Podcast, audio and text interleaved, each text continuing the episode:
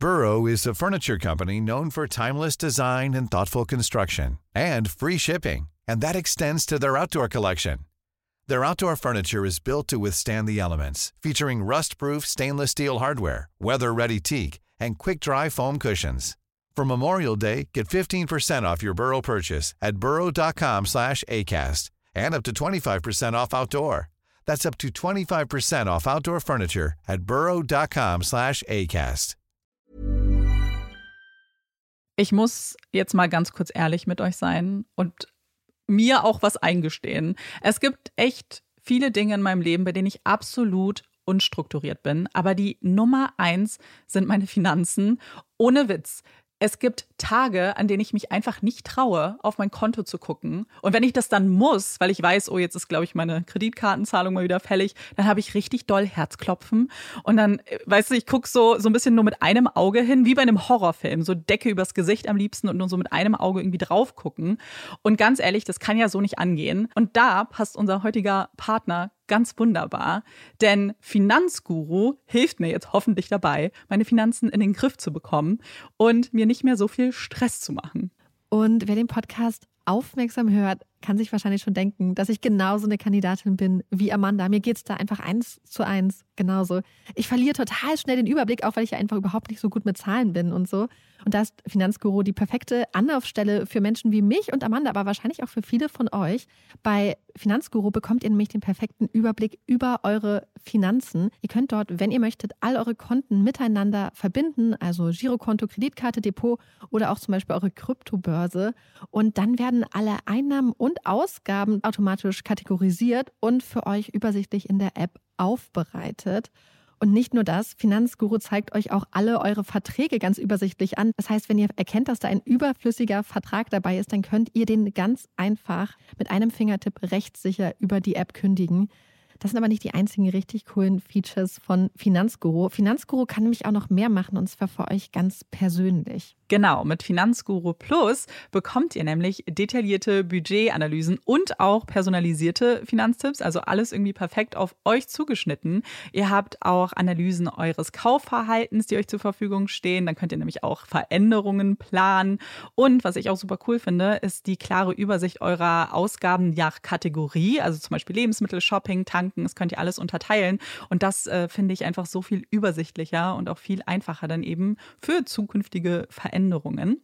Wenn ihr Finanzguru auch ausprobieren wollt, dann haben wir jetzt ein richtig, richtig cooles Angebot für euch. Und zwar könnt ihr mit unserem Code Puppies Finanzguru Plus drei Monate lang kostenlos testen. Und das ist super einfach. Ihr müsst einfach nur die App downloaden, euer Konto verknüpfen und dann in eurem Profil den Code Puppies eingeben. Ganz wichtig, der Code ist nur für NeukundInnen gültig.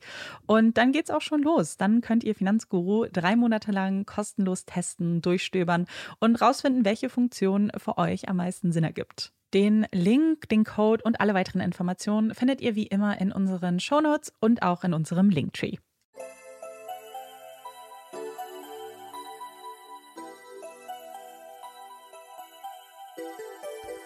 Herzlich willkommen bei Puppies in Crime, unserem True Crime Podcast. Ich bin Marike. Und ich bin Amanda. Leute, es ist wieder soweit. Ich freue mich ganz doll. Nach langer, langer Abstinenz ist Olaf wieder da. Und ihr hört es vielleicht schon an meiner Stimme. Ich freue mich richtig, richtig doll. Ich habe ihn ganz, ganz lange nicht mehr gesehen und es war ganz toll, ihn dann mal wieder streicheln zu können und knuddeln zu können. Und vor allem war ich froh, als ich dann gemerkt habe, dass er mich nicht vergessen hatte. Ja, Olaf ist wie so ein kleiner Flummi hochgesprungen an Amanda und hat sich so dolle gefreut, das war, das war sehr schön zu sehen. Wir sind nämlich gestern im Schutze der Dunkelheit nachts angereist mit dem Auto, damit es auch nicht so heiß ist im Auto. Und jetzt sind wir alle wieder im Studio vereint, haben schon Donuts gegessen mhm. und gleich kann es losgehen. Genau, Olaf hat auch die Arbeitsanweisung bekommen, sich bemerkbar zu machen, weil wir ja wissen, dass einige von euch da draußen es sehr zu schätzen wissen, seine Meinung. Und deswegen, wir hoffen, er macht sich bemerkbar, wir zwingen ihn nie. Wir sind ganz nette Mitpodcaster.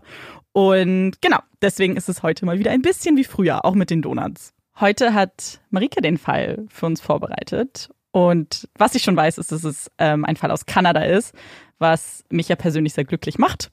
Aber sie hat mir auch schon mitgeteilt, dass ich vielleicht etwas enttäuscht sein werde von meinem Lieblingsland. Ich lasse mich überraschen. Ich bin sehr gespannt und freue mich sehr. In der Mythologie der Inuit besteht die Welt aus drei Schichten. Es gibt die Unterwelt, bewohnt von bösen Geistern. Es gibt die mittlere Welt, die Erde, und die obere Welt, den Himmel. In der mittleren Welt, der Erde, leben die sterblichen Seelen, bis der Zeitpunkt gekommen ist, dass sie in die obere Welt, den Himmel, aufsteigen und dann dort auf ihre Wiedergeburt warten. Während ihrer Reise von der mittleren in die obere Welt wacht die Göttin Pana über diese Seelen, kümmert sich um sie, wenn sie in der oberen Welt auf ihre Wiedergeburt warten. Pana wacht über die Reise der Seelen, kümmert sich um sie, hilft den Seelen bei der Wiedergeburt. Sie sorgt dafür, dass keine Seele verloren geht, keine Seele vergessen wird. Prince Rupert ist eine kleine Stadt auf einer kleinen Insel im Westen Kanadas, in der Provinz British Columbia. Man nennt sie auch die Stadt der Regenbögen, denn selbst für kanadische Verhältnisse regnet es hier sehr viel. Prince Rupert liegt am westlichen Ende des Highway 16, einer Fernstraße, die sich durch die dichten, dunklen Wälder von British Columbia schlängelt. In den späten 80er Jahren ist Prince Rupert ein geschäftiger Ort. Die Fischindustrie spürt Arbeit, Geld und die verschiedensten Menschen in die kleine Stadt. Männer und Frauen kommen von überall her, um in den Konservenfabriken und auf den Fischkuttern ihr Geld zu verdienen. Rückblickend wird die Zeit oft als wild, als verrückt beschrieben, eine Boomtown. Es ist der Sommer 1989 und auch Alberta Williams und ihre große Schwester Claudia sind zurück in Prince Rupert. Die beiden Schwestern sind hier in der Region aufgewachsen wohnen mittlerweile jedoch in Vancouver. Die Großstadt hat viel zu bieten, aber das Leben dort ist auch teuer, sehr teuer. Und so sind die beiden zurückgekommen. Einen Sommer Geld in der Konservenfabrik verdienen. Es ist anstrengende Arbeit. Die Schwestern arbeiten lange Schichten. Alberta, die jüngere der beiden Schwestern, ist 24 Jahre alt, hat lockige braune Haare, die ihr fast bis zur Schulter reichen, und warme, braune Augen. Sie ist eine liebenswürdige Person, Anfangs könnte man sie fast für ein bisschen schüchtern halten, bis man sie kennenlernt. Dann kommt ihre lustige Seite zum Vorschein. Sie ist sorglos, fast immer gut gelaunt, lässt sich von scheinbar nichts aus der Ruhe bringen. Sie träumt vom Reisen, davon Krankenschwester zu werden. Das würde gut zu ihr passen. Sie ist sehr empathisch, kümmert sich schon im jungen Alter um die kleineren Kinder in der Familie. Alberta ist ein Sonnenschein. Jetzt ist es Ende August. Der Sommer neigt sich dem Ende zu. Es liegen einige anstrengende Monate hinter den Schwestern. Harte Arbeitstage. Die Schichten in den Konservenfabriken dauern oft bis zu 14 Stunden. Das zehrt. Aber nun ist es soweit. Fertig, geschafft, vorbei. Es ist der 25. August 1989. Ein Freitag. Die letzte Schicht in der Fabrik. Zahltag. Morgen geht es für Claudia und Alberta zurück nach Vancouver. Alberta freut sich. Bald sieht sie ihren Freund Dave wieder, den sie in Vancouver zurückgelassen hat. Die beiden wohnen zusammen. Um den Hals trägt sie eine Kette mit seinem Namen. Alberta liebt Dave. Er ist lieb und fürsorglich. Die beiden sind glücklich. Alberta freut sich auf die gemeinsame Zukunft. Hochzeit, Kinder, wer weiß. Morgen wird sie ihn endlich wiedersehen. Aber vorher soll der letzte Abend, die letzte Schicht, das Ende des Sommers gefeiert werden. Alle reden davon. Kommt mit ins Bogies. Alberta macht sich fertig. Ausgehfein. Zieht einen schwarzen Jumpsuit, einen blauen Pullover und schwarze Ballerinas an. Am Hals glitzert die Kette mit Daves Namen. Dann geht es los. Das Bogies ist die angesagteste Bar der Stadt. Es ist voll an diesem Abend, wie eigentlich jeden Freitag. Die Woche ist vorbei, die Taschen sind voller Geld. Die Menschen in Prince Rupert sind in Feierlaune. Alberta und ihre Freunde haben ein paar Tische zusammengerückt, sitzen in großer Runde zusammen. Eine Band spielt. Es ist laut, voll. Alberta hat Spaß. Redet, lacht, trinkt. Ein schöner Abend, ein schöner Abschied. Alle sind da. Alberta sitzt mit ihren Freunden, ein paar Verwandten und ein paar anderen Leuten in großer Runde. Ein bisschen entfernt, mit ihrem Freund sitzt da Claudia. Sie hat, als große Schwester, wie immer ein Auge auf Alberta. Die Stunden vergehen, die Band spielt ihr letztes Lied. Alberta und ihre Freunde sitzen immer noch im Bogies. Ein paar letzte Drinks, dann raus auf die Straße. Die Gruppe steht jetzt vorm Bogies. Auch Claudia und ihr Freund sind noch da. Alberta ist immer noch in Feierlahne. Will nicht nach Hause. Noch nicht. Die Party soll weitergehen. Komm doch noch mit. Alberta versucht ihre große Schwester zu überreden. Claudia, Claudia, komm mit mir. Es soll noch weitergehen. Da steigt noch eine Party. Komm mit. Aber Claudia weiß nicht so recht. Er nicht. Eigentlich will sie lieber nach Hause, ins Bett. Sie dreht sich zu ihrem Freund um, sagt etwas zu ihm. Nur einen Moment. Dann dreht sie sich zurück zu Alberta. Aber Alberta ist nicht mehr da. Claudia guckt. Wo ist sie hin? Einfach weg. Ein kurzer Moment, ein paar Sekunden. Einmal umgedreht, weg. Claudia kann ihre kleine Schwester nicht finden, kehrt schließlich nach Hause zurück. Alberta wird ihren Weg heim schon finden. Aber Alberta kommt in dieser Nacht nicht nach Hause. Auch am nächsten Morgen nicht. Die Stunden vergehen. Von Alberta fehlt jede Spur. Sie kehrt an diesem Samstag nicht nach Vancouver zurück, schließt ihren Freund Dave nicht in die Arme. Dabei hatte sie sich doch so darauf gefreut. Ihre Eltern machen sich schreckliche Sorgen. Wo ist sie? Warum kommt sie nicht nach Hause? Warum weiß denn niemand, wo sie ist? Alberta und ihre Eltern haben eine gute Beziehung. Es ist eine Familie, die zusammenhält. Alberta würde nie einfach so wegbleiben, ihren Eltern Sorgen bereiten. Sie hält sich an Absprachen, ist verantwortungsbewusst. Ihre Eltern suchen nach ihr, telefonieren rum, fragen Freunde und Bekannte, Familie. Niemand weiß etwas, niemand kann ihnen helfen. Die Herzen ihrer Eltern werden wieder schwer. Bitte, bitte, nicht noch einmal. Eine Tochter, die nicht nach Hause kommt, deren Bett leer bleibt. Es ist ein Schmerz, den Albertas Eltern nicht zum ersten Mal erleben.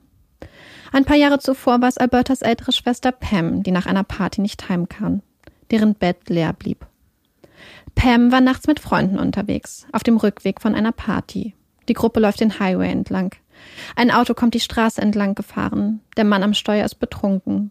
Er überfährt Pam, tötet sie, flieht vom Unfallort, fährt einfach weg, lässt die jungen Leute, die junge Frau einfach zurück. Der Mann wird später verurteilt, kommt ins Gefängnis, zahlt Schmerzensgeld. Aber der Schmerz bleibt für immer. Bitte, bitte, bitte nicht noch einmal. Albertas Eltern haben Angst. Wo ist Alberta? Sie gehen schließlich zur Polizei und geben eine Vermisstenanzeige bei der Royal Canadian Mounted Police, der RCMP, auf. Und sie haben Glück. Denn die Vermisstenanzeige wird tatsächlich aufgenommen. Der zuständige Detective nimmt sich der Sache an, nimmt die Sorgen und Aussagen der Familie ernst und kommt schließlich zu dem Schluss, irgendetwas stimmt hier nicht. Irgendwas ist hier passiert. Er fängt an zu ermitteln. Das ist keine Selbstverständlichkeit. Nicht hier in Prince Rupert, nicht in British Columbia, nicht in Kanada. Nicht, wenn es sich um eine junge indigene Frau handelt, die auf einmal vermisst wird. Aber auch wenn sich das Notizbuch des Polizisten füllt, wenn Eltern und Freunde nach ihr suchen, Alberta bleibt verschwunden. Langsam realisiert auch ihre große Schwester Claudia, was das bedeutet. Realisiert, dass ihre kleine Schwester vielleicht nie mehr heimkommt. Realisiert, dass ihre kleine Schwester vielleicht nie mehr heimkommen wird. Claudia wird zerfressen von Schuldgefühlen. Was, was, wenn ich mich nicht umgedreht hätte? Wenn ich nicht für ein paar Sekunden weggeblickt hätte? Wenn ich nicht mit meinem Freund geredet hätte? Was wäre, wenn? Was wäre, wenn? Was wäre, wenn? Wäre Alberta dann noch hier? Der August geht zu Ende, der September beginnt. Von Alberta fehlt jede Spur. Drei Wochen nach der Nacht im Bogies, nachdem Claudia ihre Schwester zuletzt gesehen hat, geht schließlich ein Anruf bei der Polizei in Prince Rupert ein. Eine Familie hat beim Wandern im Wald etwas gefunden. Ob die Polizei mal vorbeischauen könnte? Die Polizei macht sich auf den Weg, fährt den kurvigen Highway 16 entlang, die einzige Straße, die nach Prince Rupert fährt. Sie schlängelt sich durch die typisch dichten und dunklen Wälder von British Columbia. Dicht an dicht stehen die Nadelbäume auf beiden Seiten der Straße, wie eine undurchdringbare Wand. Irgendwann gesellt sich der Fluss Skeena zum Highway, begleitet ihn. Auf der anderen Seite die dunklen Berge. Hier, nur wenige Minuten außerhalb von Prince Rupert, geht ein kleiner Forstweg vom Highway ab. Man übersieht ihn schnell. Die Ermittler biegen in den kleinen Weg ab, runter vom Highway. Sie sind jetzt umgeben von absoluter, erdrückender Einsamkeit. In mondlosen Nächten ist es hier stockdunkel. Kein Licht, kein Haus, kein Mensch. Meilenweit. An dieser einsamen, abgelegenen Stelle stehen sie nun, versuchen das zu begreifen, was sie da sehen, wen sie da sehen. Die Stelle, an der sie liegt, ist durch die dichten Bäume wie abgeschirmt von der Außenwelt. Sie schützen vor Blicken, verschlucken das Schreien. Es ist fast ein Wunder, dass man sie überhaupt gefunden hat. Die junge Frau, die da liegt. Nackt, brutal zugerichtet. Grausam ermordet, zurückgelassen. Um den Hals trägt die junge Tote noch eine Kette mit einem Namen. Dave. Es ist Alberta. Einzig ihre Kette hat den Angriff überlebt. Jetzt, drei Wochen nach ihrem Verschwinden, erhält die Familie die Nachricht.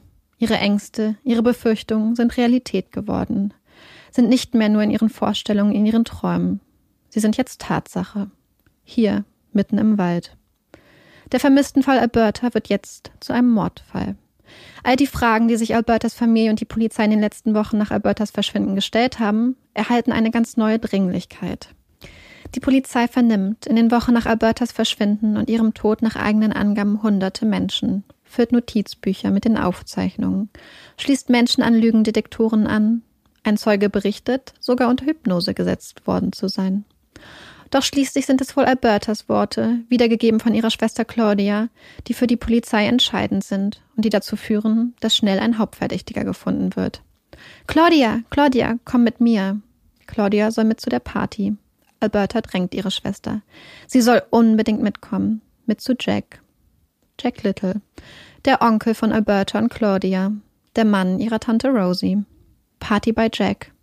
Das sagt Alberta zu Claudia und nennt ihrer großen Schwester damit den Namen ihres Mörders. Da ist sich die Polizei schnell sicher. Und auch Albertas Familie ist schnell davon überzeugt, dass Jack der Schuldige ist.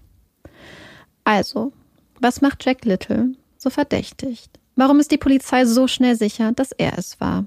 Was ist passiert, nachdem Claudia ihre kleine Schwester zum letzten Mal sah? Ganz sicher kann man es nicht sagen. Es gibt viele Unklarheiten, Unstimmigkeiten, vieles, was bis heute ungewiss ist. Klar ist, Alberta bittet ihre große Schwester, mit zu der Party bei ihrem Onkel Jack zu kommen. Claudia dreht sich einen Moment um und Alberta verschwindet. Aber wie und mit wem? Die Polizei glaubt, dass sie mit Jack verschwindet, dass es aber gar keine Party gab, dass Jack und Alberta alleine sind, dass er sie schließlich im Wald in der dunklen Einsamkeit der Nacht tötet und zurücklässt. Aber was spricht in den Augen der Polizei für diese Theorie? Eine Theorie, der im Übrigen auch Albertas Familie glaubt. Zum einen ist da die Party bei Jack, von der Alberta erzählt. Die Ermittler glauben nicht daran, sind sich sicher, dass es die Party nie gegeben hat.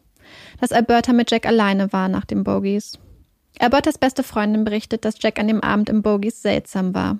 Dass er versuchte, Alberta zu kontrollieren, eifersüchtig war, sich aufführte, als wären sie verlobt. Nicht wie ein Onkel. Und dann ist da noch sein Verhalten nach Albertas Verschwinden und nach dem Fund ihrer Leiche. Als die Polizei nach dem Verschwinden mit Jack redet, ihn zu der Nacht befragt, gibt er vor, Erinnerungslücken zu haben. Vergisst Namen, weiß nicht mehr genau, was alles passiert ist. Sagt, Alberta sei mit einem weißen Mann in einem schwarzen Pickup weggefahren. Später seien die beiden bei ihm zu Hause gewesen, aber er sei eingeschlafen. Als er wach wurde, waren die beiden weg. Das ist der Polizei suspekt. Vor allem Jacks Aussage, dass da noch ein weißer Mann gewesen wäre, kommt ihnen komisch vor. Was für ein Mann, was für ein Truck. Die Person, von der Jack hier redet, existiert nicht, ist ein Hirngespinst oder ein Ablenkungsmanöver, ein Sündenbock. Als schließlich Albertas Leiche gefunden wird, redet Jack gar nicht mehr mit der Polizei, schweigt, verweigert die Aussage. Da ist er längst der Hauptverdächtige. Seine Nichte ist tot. Warum redet er nicht? Weil er schuldig ist. Kurze Zeit später verlässt Jack plötzlich mit seiner Familie die Stadt, zieht viele hunderte Kilometer weit weg, fängt ein neues Leben an. Hinterlässt Fragen, Anschuldigungen, Verdächtigungen. Ein Mann, der sich nicht erinnern kann, der sich Geschichten ausdenkt, der lügt, der sich weigert, mit der Polizei zu reden und schließlich fluchtartig die Stadt verlässt. Eine klare Sache. Zumindest für die Polizei und für Albertas Familie. Aber einen Hauptverdächtigen haben, auf den sich alle einigen können, und ihm seine Tat nachweisen zu können, das sind, wie so oft, zwei verschiedene Paar Schuhe. So sehr die Polizei Jack Little verdächtigt, genug Beweise, um ihn anzuklagen, gibt es nicht. Am Ende des Jahres 1989, wenige Monate nach Albertas Verschwinden, steckt der Fall in einer Sackgasse.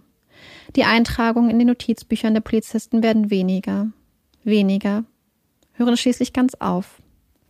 Zurück bleibt ihre Familie, ihre Eltern, die nun zwei Töchter verloren haben, Ihre Schwester Claudia, zerfressen von Schuldgefühlen, weil sie einmal den Kopf gedreht hat, einen Moment ihre Schwester aus den Augen ließ. Einen Augenblick, zerstörte Leben. Es wird ruhig im Fall Alberta Williams. Bis schließlich, 27 Jahre später, eine E-Mail im Posteingang der Journalistin Connie Walker aufploppt. Eine E-Mail, die Connie auf eine Reise schicken wird. Es ist eine kurze E-Mail mit einer klaren Botschaft. Jack Little hat Alberta Williams getötet. Der Absender der E-Mail? Gary Kerr, ein ehemaliger Detective. Über 30 Jahre lang war er bei der kanadischen Polizei. Er war es, auf dessen Schreibtisch Albertas Fall landete, der damals reihenweise schwarze Notizbücher füllte. Gary ist überzeugt, Albertas Mörder zu kennen. Immer noch. 27 Jahre später. Ist sich sicher, dass der Fall zu lösen ist. Connie Walker fängt an zu recherchieren, redet mit Albertas Familie, mit Freunden, mit Verwandten, mit ehemaligen Polizisten. Dokumentiert ihr Vorgehen in einem Podcast. Who Killed Alberta Williams von der CBC. Sie bringt nicht nur Albertas Geschichte, die bis dahin keine Aufmerksamkeit erfahren hat, in den Blick der Öffentlichkeit. Sie schafft es auch, Zeugen zu finden, die damals nicht mit der Polizei redeten. Und bald zeigt sich, ganz so eindeutig wie von der Polizei geschildert, ist das alles gar nicht. Einer der Hauptpunkte, die Jack damals in den Augen der Ermittler so verdächtig machten, war seine Aussage, da sei ein Mann gewesen an dem Abend. Ein weißer Mann in einem schwarzen Pickup-Truck. Eine Lüge. Oder? Connie Walker findet mehrere Menschen, die sahen, wie Alberta in Begleitung von mehreren Männern beim Bogies in einen Truck oder in ein Auto gestiegen sind. Einige Zeugen sprechen von zwei Männern, andere von drei. Einige beschreiben einen Truck, andere ein Auto. Auch die Beschreibung der Autofarbe unterscheidet sich. Aber der Kern der Aussage bleibt gleich. Alberta in Begleitung von mindestens zwei Männern im Auto. Und Conny findet noch mehr Zeugen. Es sind Verwandte von Alberta, die berichten, dass Alberta an dem Wochenende bei ihnen aufgetaucht sei. Mitten in der Nacht. Die Verwandten wohnen gut eine Stunde entfernt von Prince Rupert in Terrace. Alberta sei nachts aufgetaucht. Sie sei betrunken gewesen. Whisky. Wollte die Toilette benutzen und sich Geld leihen. Und sie sei nicht alleine gewesen, sondern in Begleitung von Jack und einem anderen Mann, einem weißen Mann. Unterwegs waren sie in einem schwarzen Pickup-Truck. Der Mann hätte dringend in die Stadt zurückgemusst, zu seiner Schicht als Taxifahrer. Und sie nennen auch einen Namen. Also wieder der Mann mit dem Pickup-Truck. Er existiert doch. Und nicht nur das. Er ist kein Fremder. Denn es handelt sich um den Freund von Albertas Schwester Kathy, Ken Collinson, weiß, Taxifahrer, mit Zugang zu einem schwarzen Pickup-Truck. Aber auch in diesen Aussagen gibt es einige Unstimmigkeiten. Die Zeugen sind sich sicher, Alberta und die Männer am Samstag, nicht am Freitag gesehen zu haben. Also einen Tag nach ihrem Verschwinden. Sie berichten von Regen. Dabei war es, den Aufzeichnungen zufolge, an dem Tag trocken. Einer der Verwandten meint, sie wären am späten Nachmittag da gewesen, gegen fünf. Die anderen sind sich sicher, dass es nachts war. Halt, stopp. Das stimmt doch nichts. Mal sollen es zwei Männer gewesen sein, mit denen Alberta im Truck sitzt, mal drei. Mal ist es ein Truck, mal ist es ein Auto. Mal ist das Fahrzeug schwarz, mal grün, mal weiß. Und dann taucht sie auf einmal nachts, eine Stunde entfernt von Prince Rupert auf. Und es regnet. Alberta soll am Samstag noch am Leben gewesen sein. Das stimmt doch was nicht.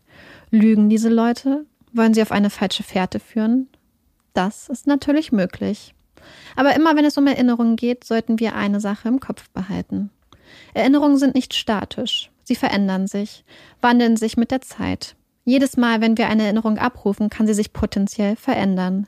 Je nach Zeitpunkt, Situation oder sogar der eigenen Stimmung kann sich eine Erinnerung ändern und anpassen. In einem Artikel der Northwestern University vergleicht die Autorin das Gedächtnis mit einem Spiel der stillen Post. Mit jedem Weitergeben oder jedem erneuten Abrufen können sich die Details ändern. Das kann schließlich zu einer starken Verzerrung der ursprünglichen Erinnerung führen.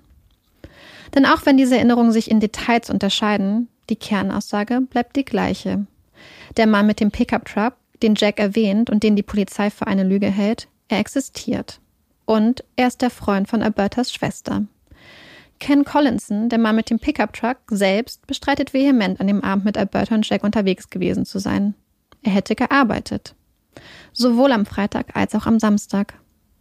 Das passt jedoch zu den Aussagen von Albertas Verwandten. Sie sagen, er hätte dringend in die Stadt zurückgemusst, wegen seiner Schicht als Taxifahrer. Der mysteriöse Mann, er existiert also, ist gar nicht mysteriös, ist gar keine Fiktion. Und die Party, die Party, zu der Alberta unbedingt wollte, hat sie vielleicht doch stattgefunden? Auch hier macht Conny zwei spannende Entdeckungen. An dem Freitagabend im Bogies war Albertas beste Freundin Geraldine mit von der Partie. Doch sie muss am nächsten Tag arbeiten, verlässt des Bogies früher als die anderen, fährt heim, geht ins Bett. Mitten in der Nacht klingelt ihr Telefon. Es sind Alberta und Carol, ihre Cousine. Ob Geraldine nicht doch noch mitkommen würde? Sie würden noch zu einer Party fahren. Könnte Geraldine sie nicht fahren, nicht mitkommen? Aber Geraldine denkt an ihre Großeltern. Die würden das nicht gutheißen. Sie traut sich nicht, hält sich an die Regeln, geht wieder ins Bett und schläft weiter. Eine Entscheidung, die sie für den Rest ihres Lebens aufs bitterste bereuen wird. Hätte sie doch einmal, einmal nicht auf ihre Großeltern gehört, sich einmal getraut. Wäre sie doch losgefahren, hätte sie die beiden doch mitgenommen, begleitet. Dann wäre ihre beste Freundin vielleicht noch am Leben.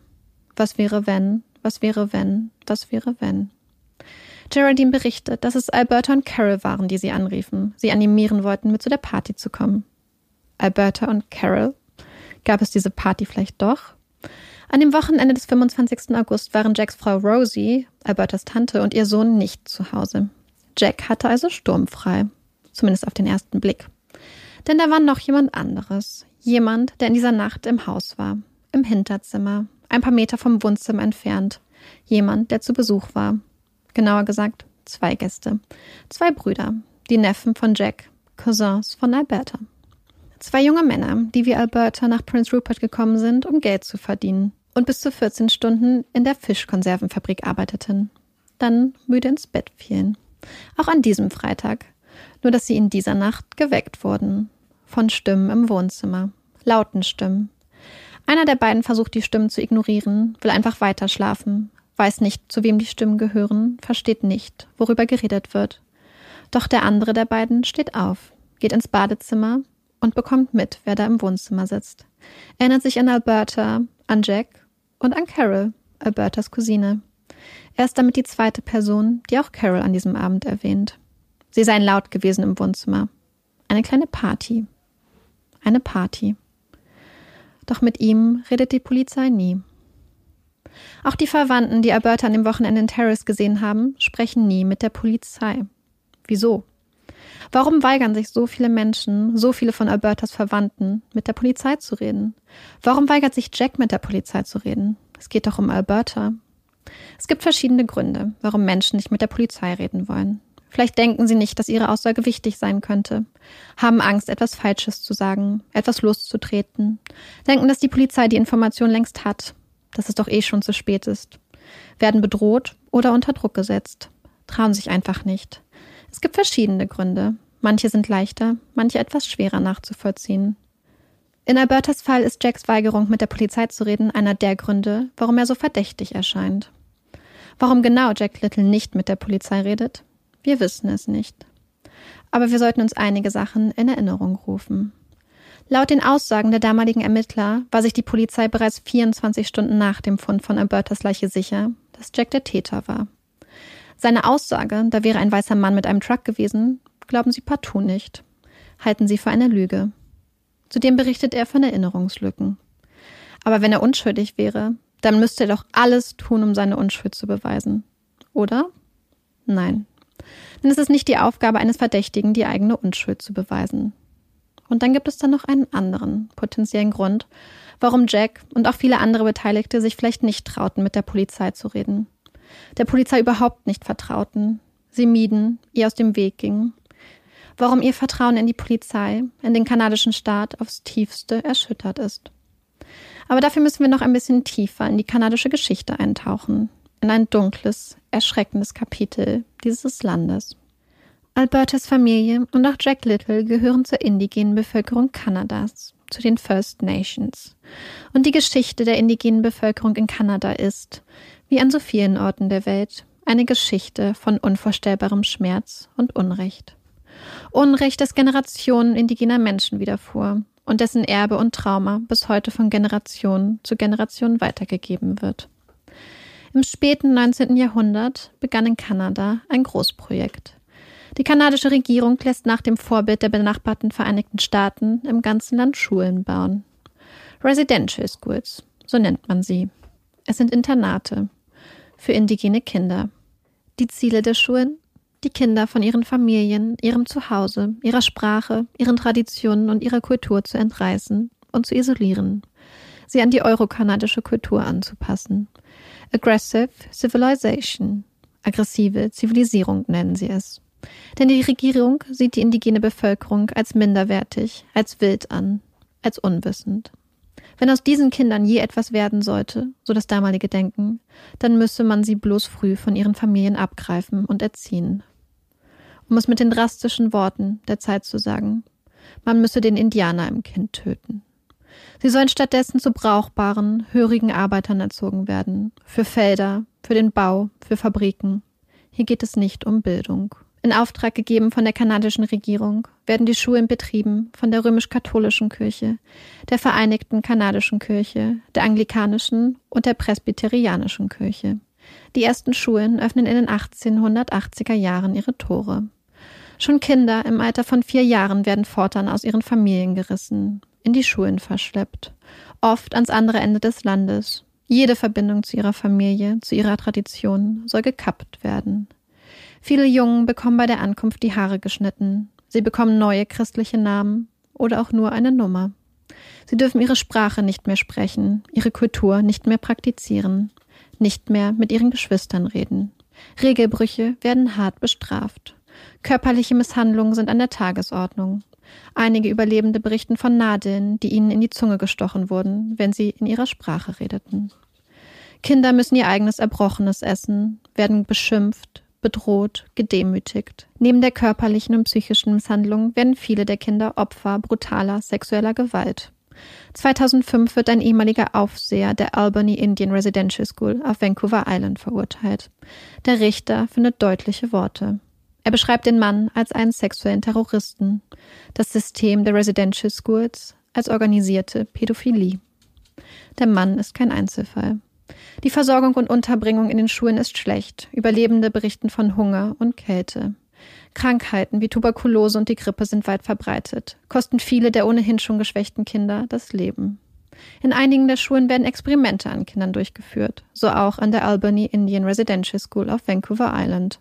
Dort wird, um die verschiedenen Auswirkungen von Mangelernährung zu studieren, den Kindern systematisch Nahrung und medizinische Versorgung verweigert. Insgesamt über 6000 indigene Kinder seien in der 115-jährigen Geschichte der Residential Schools gestorben. Damit wäre die Sterberate für Kinder in den Residential Schools 1 zu 25, also 4 von 100 Kindern. Zum Vergleich. Die Sterberate für kanadische Soldaten im Zweiten Weltkrieg lag bei 1 zu 26. Und das ist nur die Sterberate über die gesamte Laufzeit der Schulen. In den ersten Jahren des Programms starben damaligen Berichten zufolge bis zu 50 Prozent der Kinder in den Schulen. 50 Prozent. 1917 hörte die Regierung erst einmal auf, die Toten zu zählen. Die Zahlen waren so erschreckend hoch. Daher wird oft vermutet, dass die tatsächlichen Opferzahlen noch viel höher sind. Die letzte der Residential Schools schließt im Jahr 1996 in der kanadischen Provinz Saskatchewan ihre Türen. 150.000 indigene Kinder durchliefen insgesamt das Residential School System. Die Auswirkungen auf die indigenen Gemeinden und Familien sind bis heute dramatisch. Viele der Überlebenden sind traumatisiert, begehen Suizid, werden alkohol- und drogenabhängig, werden selber zu Tätern, schlagen ihre Frauen und Kinder. Man spricht von einer Epidemie der Gewalt gegen Frauen und Kinder in indigenen Gemeinden. Familienstrukturen wurden aufgebrochen, zerstört. Generationen, denen man die Kindheit genommen hatte.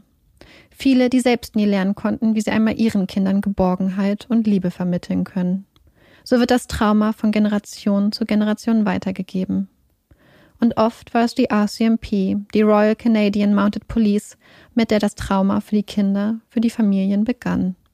Es waren oft die sogenannten Mounties, die die Kinder mit Gewalt aus ihren Familien rissen, sie in die Residential Schools brachten, Schaffte es ein Kind, aus einer Schule zu flüchten, zurück nach Hause, zurück zu den Eltern, zurück in die Geborgenheit, weg von Misshandlung und Missbrauch, dann waren es oft die Mounties, die die Kinder wieder einfingen, sie erneut ihren Eltern entrissen, sie zurück in die Hölle brachten. Für viele Indigene beginnt also das Trauma mit den Polizisten, die vor der Tür stehen. Jack Little war als Kind in der Albany Indian Residential School auf Vancouver Island. Und nicht nur Jack, das Trauma der Residential Schools, die Angst vor der RCMP haben ihre Wurzeln tief in die indigenen Gemeinden und Leben geschlagen. In diesem Kontext versteht man Jacks Weigerung, mit der Polizei zu reden, das Zögern, die Angst vieler Beteiligter vielleicht ein bisschen besser. Der Versuch, sich einfach unsichtbar zu machen, sich wegzuducken. Der nächste Punkt, der Jack in den Augen der Ermittler stets so verdächtig machte, der auf sie fast wie ein Schuldeingeständnis gewirkt haben muss, dass Jack Little bald nach dem Fund von Albertas Leiche mit seiner Familie die Stadt verlässt, sich hunderte Kilometer entfernt ein neues Leben aufbaut. Isoliert betrachtet wirkt es vielleicht verdächtig. Höchst verdächtig in den Augen der Ermittler. Aber auch hier gibt es einen Kontext, der die Situation noch etwas anders darstellt. Denn bald nach Albertas Verschwinden gehen die Drohungen los. Nachbarn berichten Connie Walker, wie nachts Schreie durch die sonst so ruhigen Straßen halten. Angehörige von Alberta haben sich vor Jack Littles Haus versammelt. Sie wollen endlich antworten. Es fallen Drohungen. Eine von Albertas Schwestern berichtet sogar, wie ihr Vater in seiner bodenlosen Verzweiflung mit einem Gewehr zu Jack Little fuhr. Antworten holen wollte, sie aber nicht bekommt. Doch die Polizei sieht diesen Kontext nicht, sieht in der Flucht lediglich den Versuch, der Justiz zu entkommen. Ob es vielleicht noch andere Gründe gibt, Gründe, die für Jack Littles Schuld sprechen, Beweise, Indizien, die vielleicht aus ermittlungstechnischen Gründen nie öffentlich kommuniziert wurden? Das ist möglich. Gegen Jack Little wurde nie Anklage erhoben. Der ehemalige Polizist der RCMP, der Connie Walker damals die E-Mail schrieb, ist immer noch fest von Jack Littles Schuld überzeugt. Ken Collinson, der ehemals mysteriöse weiße Mann mit dem Pickup-Truck, wurde vor einigen Jahren von der RCMP um eine DNA-Probe gebeten. Er verweigerte die Probe. Im Gespräch mit Connie Walker jedoch änderte er seine Meinung. Jetzt würde er doch eine DNA-Probe geben, wenn man ihn noch einmal bitten würde. Der Fall Alberta Williams bekam durch Connie Walkers Arbeit nach 27 Jahren frischen Aufwind, öffentliche Aufmerksamkeit. Sie brachte neue Erkenntnisse und Zeugenaussagen zum Vorschein. Die RCMP gab gegenüber Connie Walker an, dass die Ermittlungen aktiv seien. Der Fall Alberta Williams gilt bis heute als ungelöst. Aber wir sind noch nicht am Ende. Die Geschichte ist noch nicht auserzählt. Es fehlt noch etwas. Der Rest des Puzzles. Denn Albertas Geschichte ist einzigartig und doch kein Einzelfall. Albertas Geschichte ist eine Geschichte des Highway of Tears. Albertas Leiche wurde am Highway 16 gefunden. Über 1173 Kilometer schlängelt sich der Highway 16 durch British Columbia, durch dichten, dunklen Nadelwald. Einmal quer von Prince Rupert im Westen bis in den Osten von British Columbia. Der Abschnitt des Highway 16, der die Städte Prince Rupert und Prince George miteinander verbindet, hat einen eigenen Namen bekommen.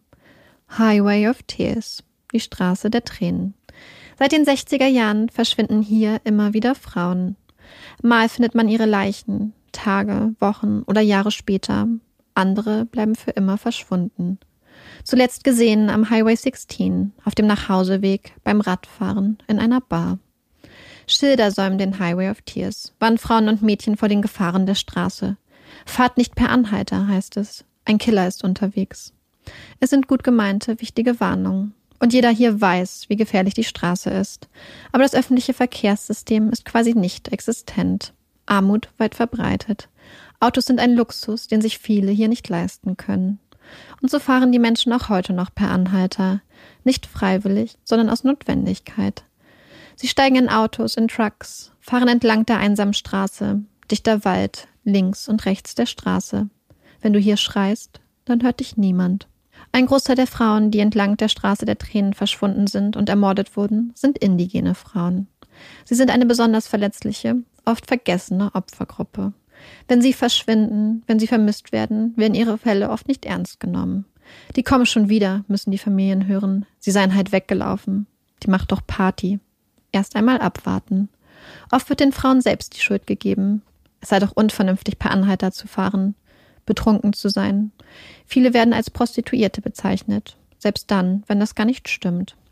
Auch die Medien, die Zeitungen und das Fernsehen haben viele Jahrzehnte kaum über die Frauen und Mädchen berichtet, die hier verschwanden.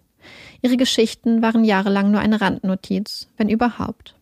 Auch über Alberta Williams wurde kaum berichtet, bis Connie Walker begann, ihre Geschichte in die Öffentlichkeit zu tragen. Dabei ist das Leben für indigene Frauen besonders gefährlich. Sie haben ein vielfach erhöhtes Risiko, einfach zu verschwinden. Ein vielfach erhöhtes Risiko, getötet zu werden. Ein vielfach erhöhtes Risiko, in ihren Beziehungen Opfer von extremer Gewalt zu werden. Ein vielfach erhöhtes Risiko, insgesamt Opfer von Gewalt zu werden. Und ihre Fälle haben eine schlechte Aufklärungsquote. Wenden sich die Frauen an die Polizei, werden sie oft nicht ernst genommen. Oder schlimmer. Viele Frauen berichten von Gewalt und Missbrauch durch Mitglieder der RCMP. Viele rufen gar nicht mehr die Polizei. Laut offiziellen Angaben liegt die Zahl an ermordeten oder verschwundenen indigenen Frauen und Mädchen kanadaweit bei über 1200. Zahlen, die von vielen Organisationen und Experten kritisiert werden. Sie seien viel zu niedrig. Man müsse von mindestens 4000 Fällen ausgehen. Ob nun 1200 oder über 4000. Es sind zu viele. Die Statistiken sind eindeutig. In Kanada ist es gefährlich, eine indigene Frau, ein indigenes Mädchen zu sein. Die Geschichten des Highway of Tears sind ein Symptom dieses landesweiten Problems. Seit den 60er Jahren verschwinden hier Frauen. Über, überproportional viele sind indigen. Und immer wieder offenbart sich auch hier, wie unterschiedlich mit den Frauen und Mädchen umgegangen wird.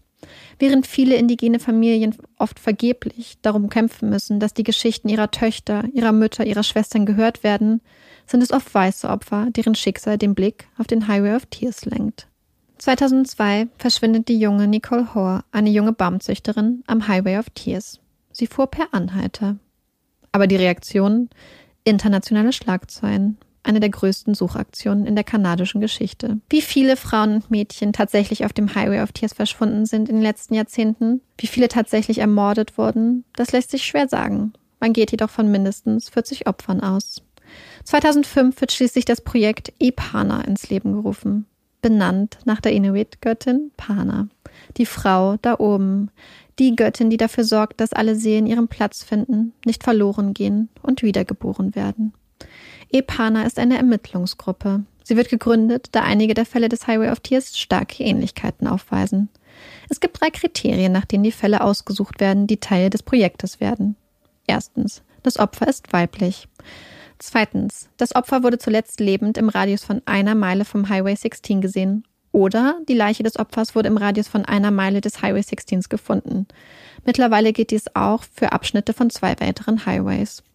Drittens, das Opfer ging einer High-Risk, also einer Hochrisikoaktivität nach.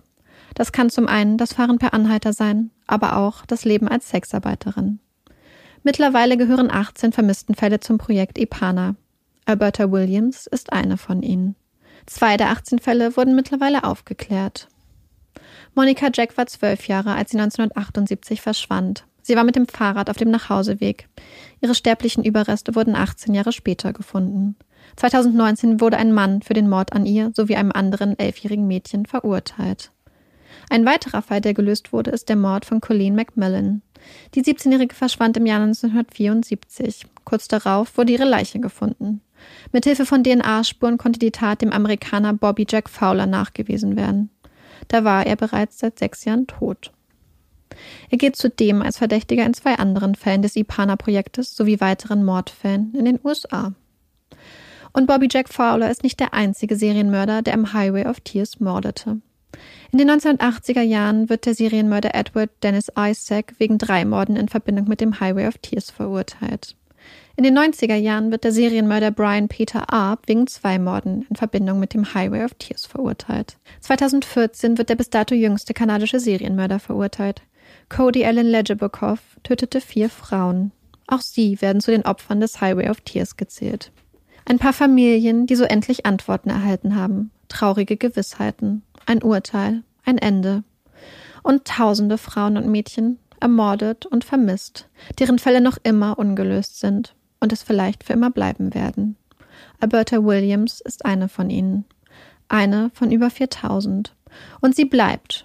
Die Hoffnung, dass ihre Fälle eines Tages gelöst werden, dass sie gefunden werden, dass sie und ihre Familien endlich Ruhe finden, dass es irgendwann aufhört, dass es irgendwann nicht mehr zur Lebensrealität der indigenen Familien und Gemeinden gehört, dass ihre Töchter, ihre Schwestern und ihre Mütter verschwinden.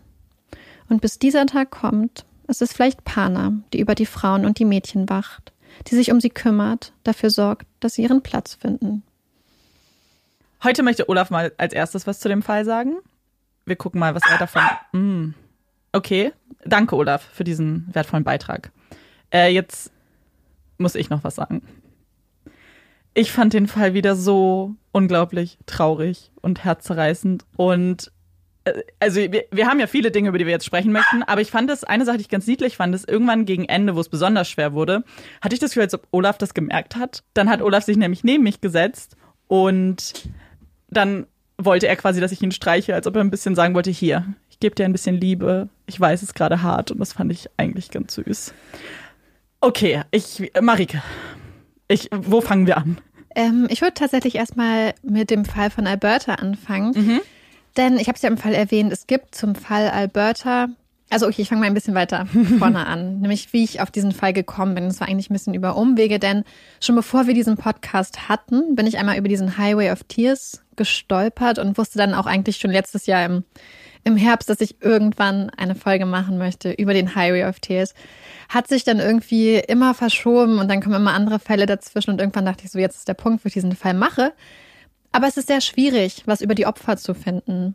Und ich habe geguckt und ich, mir war es aber auch wichtig, dass ich einen Fall ja. von einer indigenen Frau mache und nicht eines von den weißen Opfern, über die viel mehr berichtet wird. Über die hat man auch viel mehr Informationen.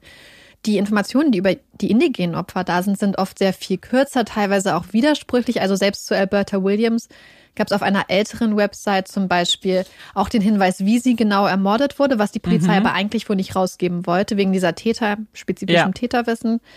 Und wurde auch gesagt, dass ihre Schwester jemanden aus der Fischkonservenfabrik verdächtigen würde, was ja auch überhaupt nicht damit übereinstimmt, okay, was ja. Claudia wirklich gesagt hatte Eben. zu Connie Walker. Und deswegen war ich irgendwann so froh, als ich dann über den Podcast gestolpert bin und den Podcast von Connie Walker gefunden hatte. Dazu muss man sagen, Connie Walker ist, glaube ich, auch mit wahrscheinlich einer der besten Journalistinnen für den Fall, denn Connie Walker selbst ist von den Scree First Nations mhm. aus Saskatchewan und ist selbst in einem Reservat aufgewachsen. Ah, und ihr okay. Vater war selbst Überlebender von den Residential Schools. Sie hat selbst viel mitgemacht in ihrer Kindheit. Und ich glaube, dass so jemand dann auch noch einen viel besseren Zugang einfach natürlich zu den Leuten hat und weiß, wie die Situation ist, wie man mit den Leuten redet. Und sie hat es super einfühlsam gemacht. Und dieser Podcast ist wirklich gut. Who Killed Alberta Williams? Mhm von Connie Walker von CBC. Findet man auch bei Spotify und Apple konnte ich es nicht abspielen. Ich weiß nicht, ob es an meinem Gerät gelegen hat. Ja. Ähm, was ich beim Podcast ein bisschen schwer fand, ist, dass halt ganz viel mit Original-Audioaufnahmen gearbeitet wurde. Was ich grundsätzlich toll finde, wenn man den Leuten ihre eigene Stimme lässt. Mhm. Problematisch ist aber eigentlich an dem Punkt, wo oft Telefongespräche ja. mitgeschnitten wurden und dann einfach das Mikrofon neben dem Handy lag, sodass einfach die Audioqualität oft sehr, sehr schlecht ist. Dann ist es so, dass was auch wichtig ist, weil du hörst die Emotionen in den Stimmen der Leute, du hörst teilweise auch die Angst, zum Beispiel wenn es um die Polizei geht, du hörst die Verzweiflung.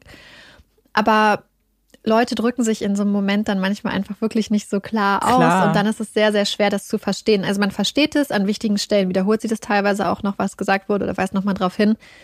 Aber wer wie ich das eher nicht so mag, einfach weil mhm. ich es akustisch oft nicht verstehe. Ähm, für den ist der Podcast vielleicht wirklich nichts, aber für alle anderen, die sich für den Fall nochmal interessieren, ich kann es euch total empfehlen. Es ist total spannend, was sie da rausgeholt hat und was sie ja, wie sie einfach Albertas Geschichte, die vorher ja eigentlich gar nicht beachtet wurde, so in den Fokus auch der Öffentlichkeit gerückt hat und ihr einfach nochmal ein Gesicht gegeben hat. Ja, genau Sinne. das, dass sich jemand einfach so einem Fall annimmt und nicht irgendwie auf einen Zug aufspringt, den es schon gibt. Also so Fälle, die schon viel Beachtung bekommen haben, da findet man ja wahrscheinlich viel mehr dazu. Und dass man sich aber lieber die Arbeit macht, wie du sagst, jemandem eine Stimme zu geben, der sie nicht hatte. Ich glaube, das hat mir auch mit am meisten wehgetan, diesen Vergleich, der eben zwischen den indigenen Frauen und den weißen Frauen jetzt gemacht wurde. Und dann, wenn du als Mutter das mit ansehen musst, wie schlimm muss das sein, dass du das Gefühl hast, da bekommt jemand so viel mehr Aufmerksamkeit, einfach nur wegen seiner Herkunft. Ja, da sind halt einfach so viele grundlegende Probleme in dem Bezug, dass halt einmal zum Beispiel bei, bei der Nicole, die verschwunden ist, die man mhm. weiß, eine der größten Suchaktionen in der kanadischen Geschichte am Highway. Für indigene Frauen wäre es gar nicht vorstellbar, dass wenn eine von ihnen verschwindet, überhaupt eine Suchaktion wirklich gestartet wird. Und die haben, ich glaube, über 5000 Quadratkilometer oder so abgesucht. Das war eine Riesenaktion. Ähm, es gibt andere Fälle, auch wo weiße Opfer verschwunden sind, wo auch gleich viel Geld dann ausgesetzt wurde als Belohnung zu Hinweisen, wo wirklich viel mehr gesucht wurde, wo mit Helikoptern unterwegs war. Und das ist halt einfach etwas, was viele der indigenen Gemeinden sich vielleicht wünschen würden, aber was einfach nicht passiert. Es hat sich in den letzten Jahren viel geändert, muss man dazu sagen. Also das Thema ist viel, viel mehr auch durch solche Menschenrechtsgruppen mhm. in den Fokus gerückt worden. Es gibt viele Vereinigungen von indigenen Frauen, von indigenen Mädchen, die sich für die Rechte dieser Frauen und Mädchen einsetzen, die ja so ein bisschen Lobbyarbeit, das ist das falsche Wort, aber die sich einfach für die Belange und Ja. für die Interessen dieser Frauen und Mädchen einsetzen und das hat schon viel gemacht. Also es wird mittlerweile darüber berichtet. Der Highway of Tears sagt Mhm. vielen Leuten was, aber die grundlegende Ungleichbehandlung ist halt Ja. einfach da. Wir haben vorhin kurz nach dem Fall Mhm. habe ich Amanda schon mal angedeutet, denn die Geschichten, die viele Familien und Angehörige von verschwundenen Frauen und Mädchen erzählen, sind teilweise wirklich haarsträubend, dass ähm, wenn die Frauen, die Mädchen verschwinden, wirklich gesagt würde, die sind nicht verschwunden. Deswegen ist diese Statistik auch so ungenau, weil einfach viele Fälle nicht mal aufgenommen werden. Was auch schwer war bei dem Fall, ist, dass die Statistiken, also die Zahlen sind halt sehr, sehr unterschiedlich. Es gibt einmal diese 1200 Vermissten und Mordfälle, die die RCMP angibt. Andere Leute reden halt von über 4000 Fällen. Dann gibt es sehr viele unterschiedliche Aussagen darüber, wie viel höher das Risiko für indigene Frauen auch ist.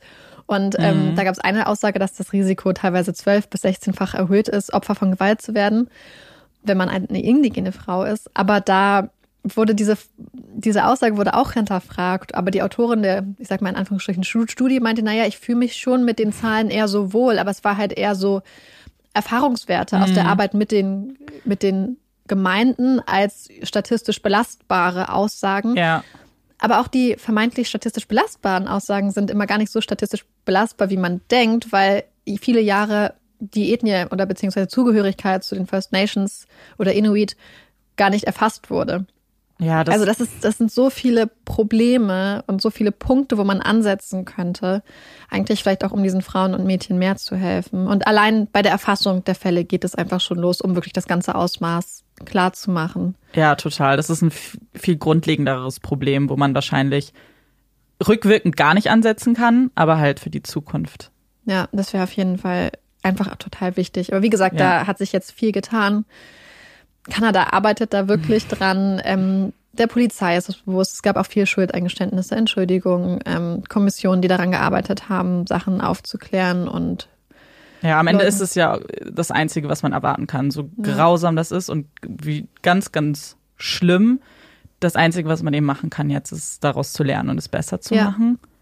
Und ich hoffe, dass Kanada das tut. Denn langsam werde ich sauer.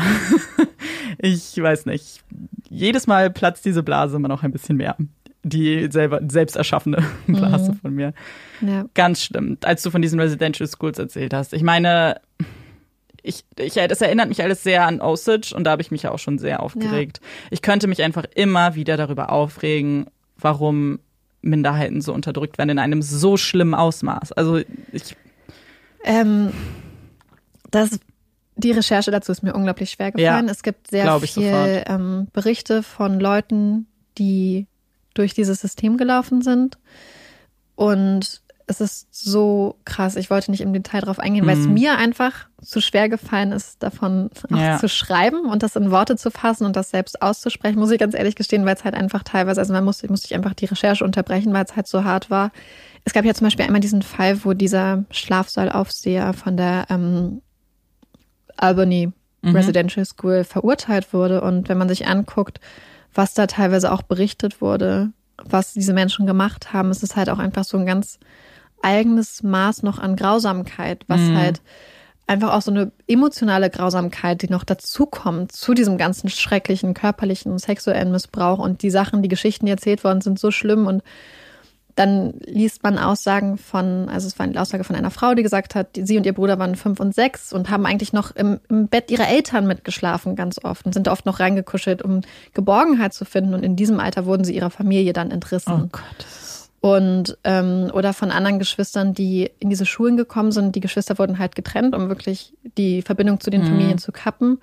Und die nicht miteinander reden durften und die dann quasi so eine Geheimsprache entwickelt haben, so zum Beispiel sich gegrüßt haben mit dem kleinen Finger, wenn die Nonnen nicht geguckt haben. Oh.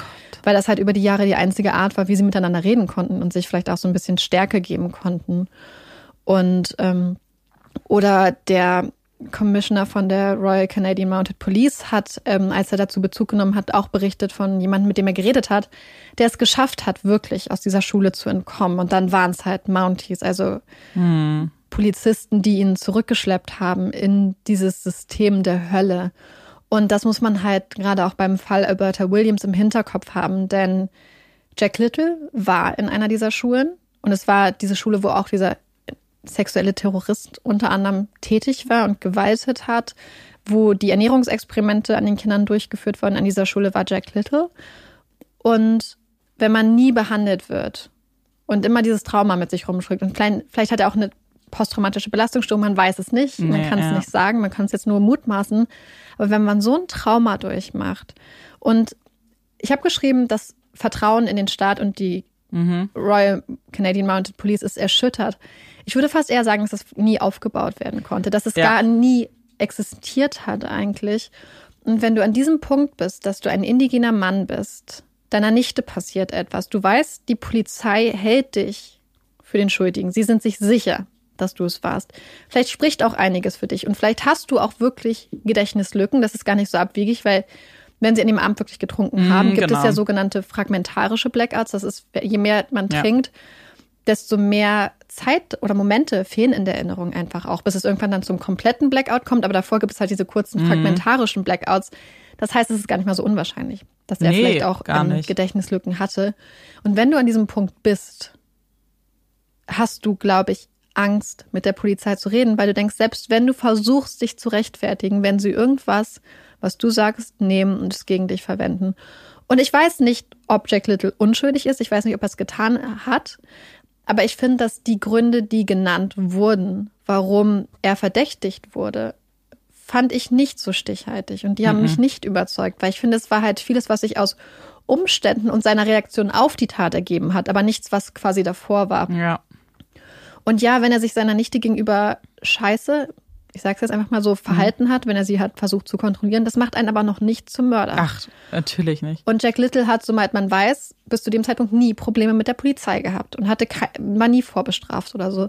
Also ich finde, das muss man einfach, glaube ich, im Kopf behalten, dass man halt, natürlich, wenn du Polizist bist, mhm. dann verurteilst du Leute, wenn sie nicht mit dir reden würden. Aber wenn du, es waren die 80er Jahre, da war ganz viel Aufarbeitung noch gar nicht passiert. Ja. Das heißt, er wird wirklich einfach Angst gehabt haben. Aber das ist eben genau das. Wir denken ja immer aus einer sehr privilegierten Situation oder ja, wenn wir von uns auf andere schließen. Und dann finde ich es eben unfair, Verhalten so zu interpretieren, wie man selber vielleicht es verdächtig fände.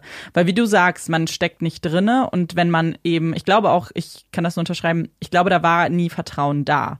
Das heißt, warum solltest du mit diesen Menschen sprechen? Also die Gründe, warum er kooperieren soll, sind doch nicht existent und dann, wenn man das abwägt, dann würde ich es vielleicht genauso machen. Also ich finde das, bin da ja eh kein Fan von, zu sagen, das ist jetzt sehr auffällig und oh, er hat jetzt die Stadt verlassen. Aber wie du sagst oder wie du uns erzählt hast, natürlich würdest du die Stadt verlassen, wenn ständig Leute vor deiner Tür stehen und irgendwie Antworten haben wollen, die du nicht hast. Natürlich willst du irgendwann auch wieder leben, ganz normal. Ja. Und rausgehen und nicht einen Stempel irgendwie auf der Stirn haben, den jeder sofort sieht. Ich wie du gesagt hast, wir wissen nicht, ob er es war. Das steckt bestimmt noch ganz viel anderes dahinter. Aber ich kann auch erstmal verstehen, warum er nicht kooperieren wollte. Und ja. Ja, und das ist sowieso, das ist halt einfach eine der Sachen an diesem Fall, die so unglaublich frustrierend sind, ist halt mhm. einfach, dass es so viele unterschiedliche Aussagen gibt, die sich so mhm. dermaßen auch widersprechen. Ja. Da sollten wir vielleicht auch kurz drüber genau. reden, weil Connie Walker hat viele der Leute 27 Jahre nach dem Verschwinden von Alberta mhm. Williams befragt und hat sehr, sehr unterschiedliche Antworten bekommen. Und teilweise wurde ja sogar davon gesprochen, dass sie vielleicht am Samstag noch am ja. Leben war, was ich aber einfach aus dem Grund für unwahrscheinlich halte, weil sie war eine sehr verantwortungsbewusste Frau und mhm. es wäre der Tag gewesen, an dem sie zu ihrem Freund zurückgekehrt wäre.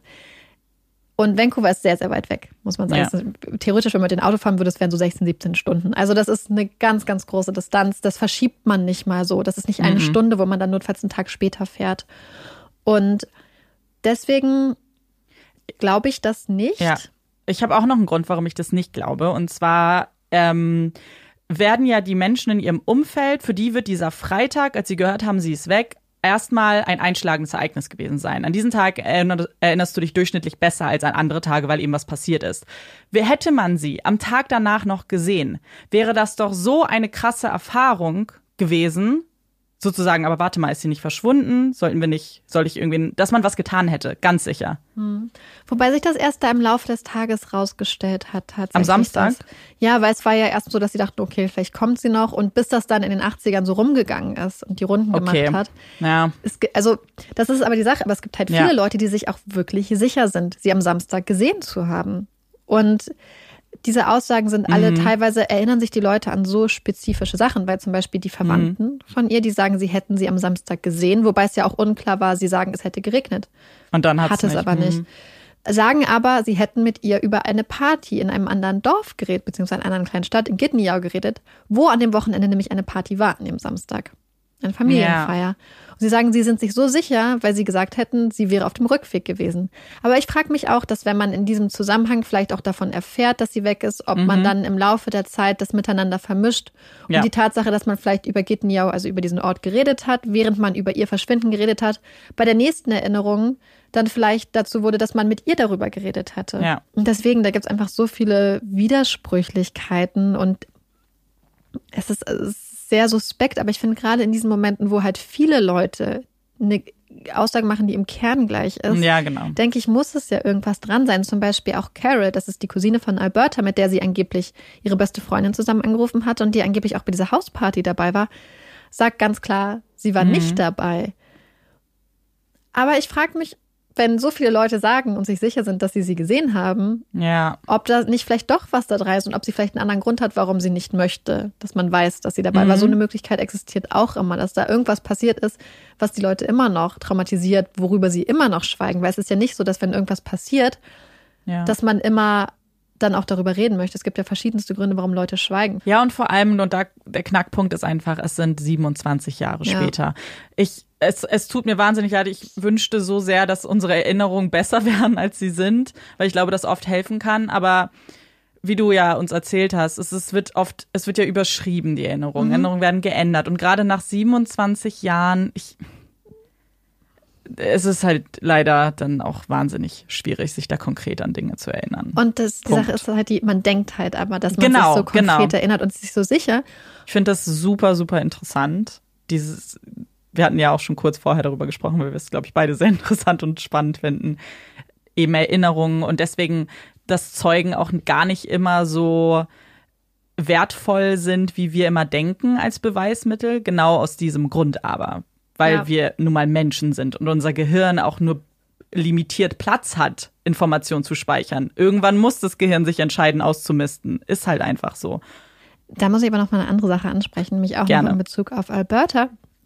Eine Sache, die ich mich nicht erwähnt habe, ist, dass es auch die Aussage gibt von einer Freundin von ihr, dass sie an dem Abend mit Alberta verabredet gewesen wäre, aber Alberta nicht aufgetaucht wäre und sie dann aber kontaktiert worden wäre an dem Samstag von den Eltern von Alberta und die haben gesagt, war Alberta bei dir? Und sie hat gesagt, nein. Und dann sind sie mit ihr zusammen, seien sie durch die Stadt gefahren und hätten nach Alberta geschaut.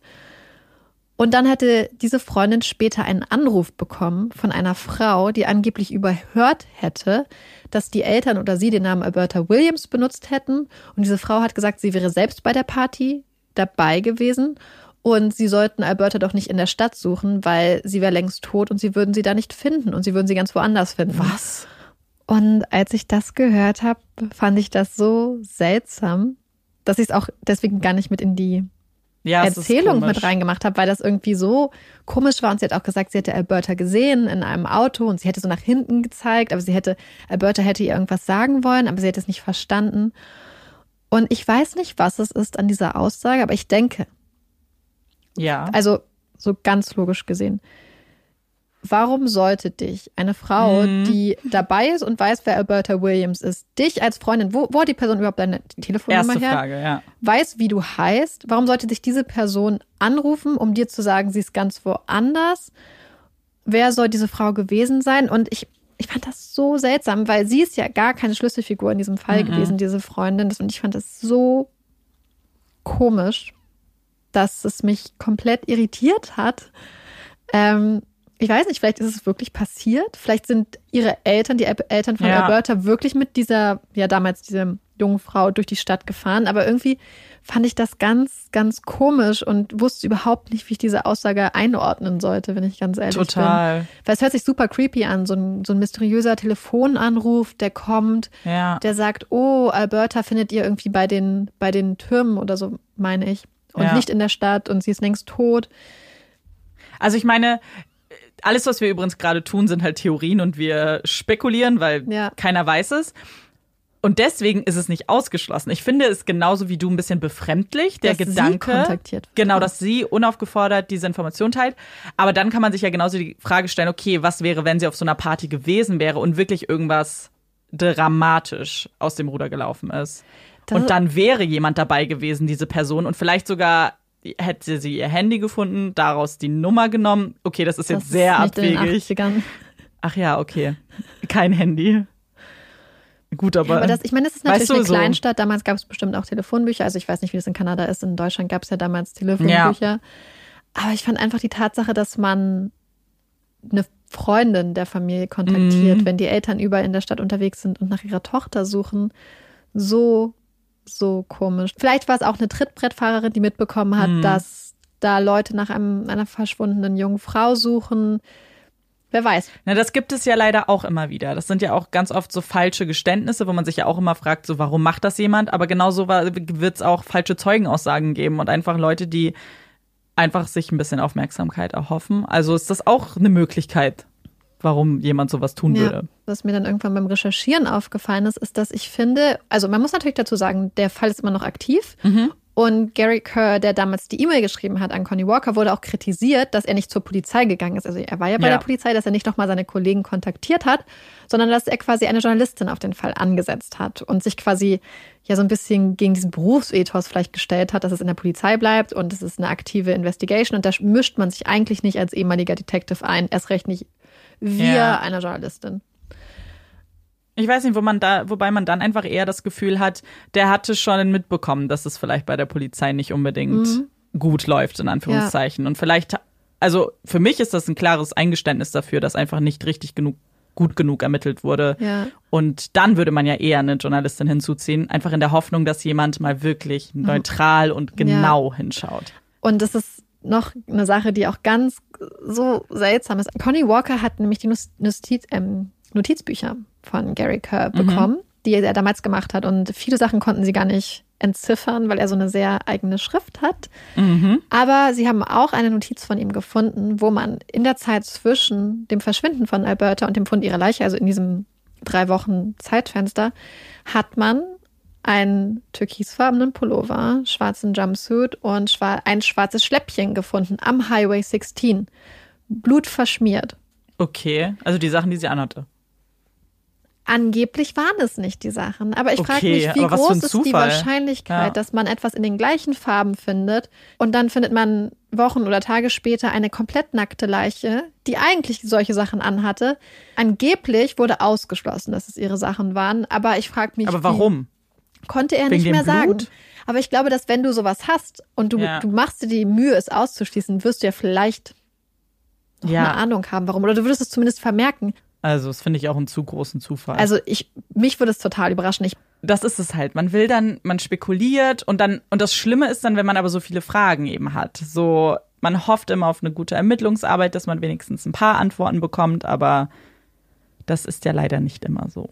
Ja, aber wir können auf jeden Fall hoffen, dass äh, Ja. Epana und das einfach grundsätzlich sich die Situation irgendwann mal ändert. Ich meine, sie erfährt jetzt viel mehr Aufmerksamkeit, also der Fall und die Thematik und vielleicht ist das einfach auch ein Anfang. Eben, man muss irgendwo anfangen. Und dass darüber gesprochen wird, ist eigentlich immer ein ganz guter erster Schritt. Ja. Ähm, ich glaube, viel mehr. Also es, Das es gibt eigentlich viel. noch total viel zu sagen zu dem Mhm. Fall, weil es einfach so viele kleine Punkte gibt. Aber Was denkt ihr? Würde uns natürlich Genau. Mhm. interessieren. Was sind eure Meinungen zu allem? Habt Ja. ihr irgendeine Theorie, an die wir jetzt noch gar nicht gedacht haben, vielleicht auch? ja, oder irgendein Aspekt, den wir vielleicht übersehen haben, Genau. ist auch immer spannend. Ja. Schreibt uns das gerne. Also mich interessiert das wirklich, weil mich dieser, ähm, Na klar, du hast dich ja viel mehr noch beschäftigt. ja, oder auch. uns interessiert das auf jeden Ja, Fall. ja, mich sehr. auch. wow. Schreibt es uns, bitte. Es gibt noch eine kleine Sache, die ich gerade fast vergessen hätte, denn Pana ist ja eine Göttin der Inuit. Wir haben aber viel über die First Nations geredet und die First mhm. Nations sind quasi die indigenen, also verschiedene Gruppen der indigenen Bevölkerung Kanadas ohne die Inuit. Also es ist quasi noch mal getrennt. Das wollte ich noch mal darauf hinweisen. Also ja. nicht, dass die First Nations sind nicht die Inuit. Deswegen viele von den First Nations haben vielleicht gar keine Göttin Pana. Genau. Aber andere Göttinnen. Ja, das ist sehr interessant. Aber danke, dass du uns auch in diese Welt entführt hast. Für mich sehr spannend. Ich finde tatsächlich den Gedanken, dass es vielleicht eine Pana gibt für diese Frauen ganz wichtig. Ich glaube, ja. dass es den Familien auch hilft. Und das ist noch eine kurze Sache, die ich ganz schön finde, denn Pana ist nicht nur für die Wiedergeburt und das hier den, die Reise der Seelen zuständig. Pana ist auch noch für ein anderes Phänomen verantwortlich, was euch vielleicht was sagt. Und zwar für Aurora Borealis, für mm. die Nordlichter, denn man geht davon aus, dass der Himmel, also die obere Welt in dem Bereich, wo Pana residiert, ein paar Löcher hat, die oh. Schicht zwischen den Welten und dass das Licht der Götter da durchstrahlt. Das heißt, dass immer, wenn man die Nordlichter sieht, also Aurora Borealis, das ist dann das Licht der Götter schön. aus dem Himmel. Und ich meine, vielleicht hilft ja dieser Gedanke vielen ja. Familien, dass wenn sie die Nordlichter sehen, dass es vielleicht die ihre Töchter sind, ihre Mütter, ihre Schwestern, die ja. da oben im Himmel auf sie runterschauen. Das finde ich auch eine sehr schöne Vorstellung. So, und damit wir nicht auf dieser traurigen Note enden, gibt es jetzt, wie immer, die Puppy Break! Yay! Die Puppy Break für heute habe ich zugeschickt bekommen. Das heißt, ich musste gar nicht so viel arbeiten. Und zwar von meiner ganz lieben Freundin Walla. Und wir haben jetzt schon so viele Folgen und ich habe sie noch gar nicht erwähnt, was eigentlich total komisch ist. Aber jetzt grüße ich sie ja immer ganz lieb, weil sie hört unseren Podcast immer sehr vorbildlich, sofort und das ist, äh, freut uns immer persönlich, wenn unsere Freunde das nicht nur hören, weil wir sie verpflichten. Und sie denkt scheinbar auch ziemlich oft an uns, denn Walla ist noch eine Person, die Zeitung liest, was ich sehr bewundernswert finde. Ich lasse mir meine News immer so vorkauen von einer App oder von den Nachrichten. Ja, ich weiß, Marike schüttelt gerade den Kopf. Und dann hat sie einen kleinen Artikel gefunden und hat mir ein Foto geschickt und gefragt, hm, wäre das nicht was für eure Puppy Break? Und zwar war das ein Artikel der Zeit und da hat nämlich ein Leser eine Frage gestellt, wie ein Leserbrief quasi. Und die Frage ist, überleben Hunde ohne den Menschen?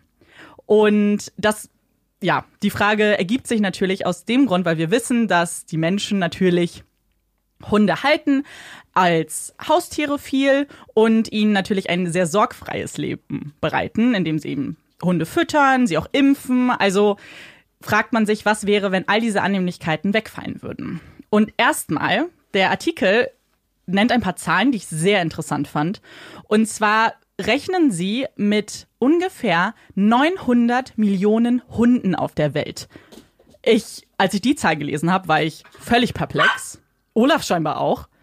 Und dann nennen sie eine zweite Zahl. Und da möchte ich dich jetzt mal kurz fragen. Wenn du schätzen müsstest, Marike, und ihr auch alle, wie viele von diesen 900 Millionen Hunden leben mit Menschen zusammen, als Haustiere wirklich? Ist eine Prozentzahl. Was glaubst du? Was würdest du jetzt aus dem Bauch einfach sagen? Also, was würdest du schätzen? Ähm, ist schwer, ich weiß. Ich würde, glaube ich, alles glauben, was man mir sagen würde.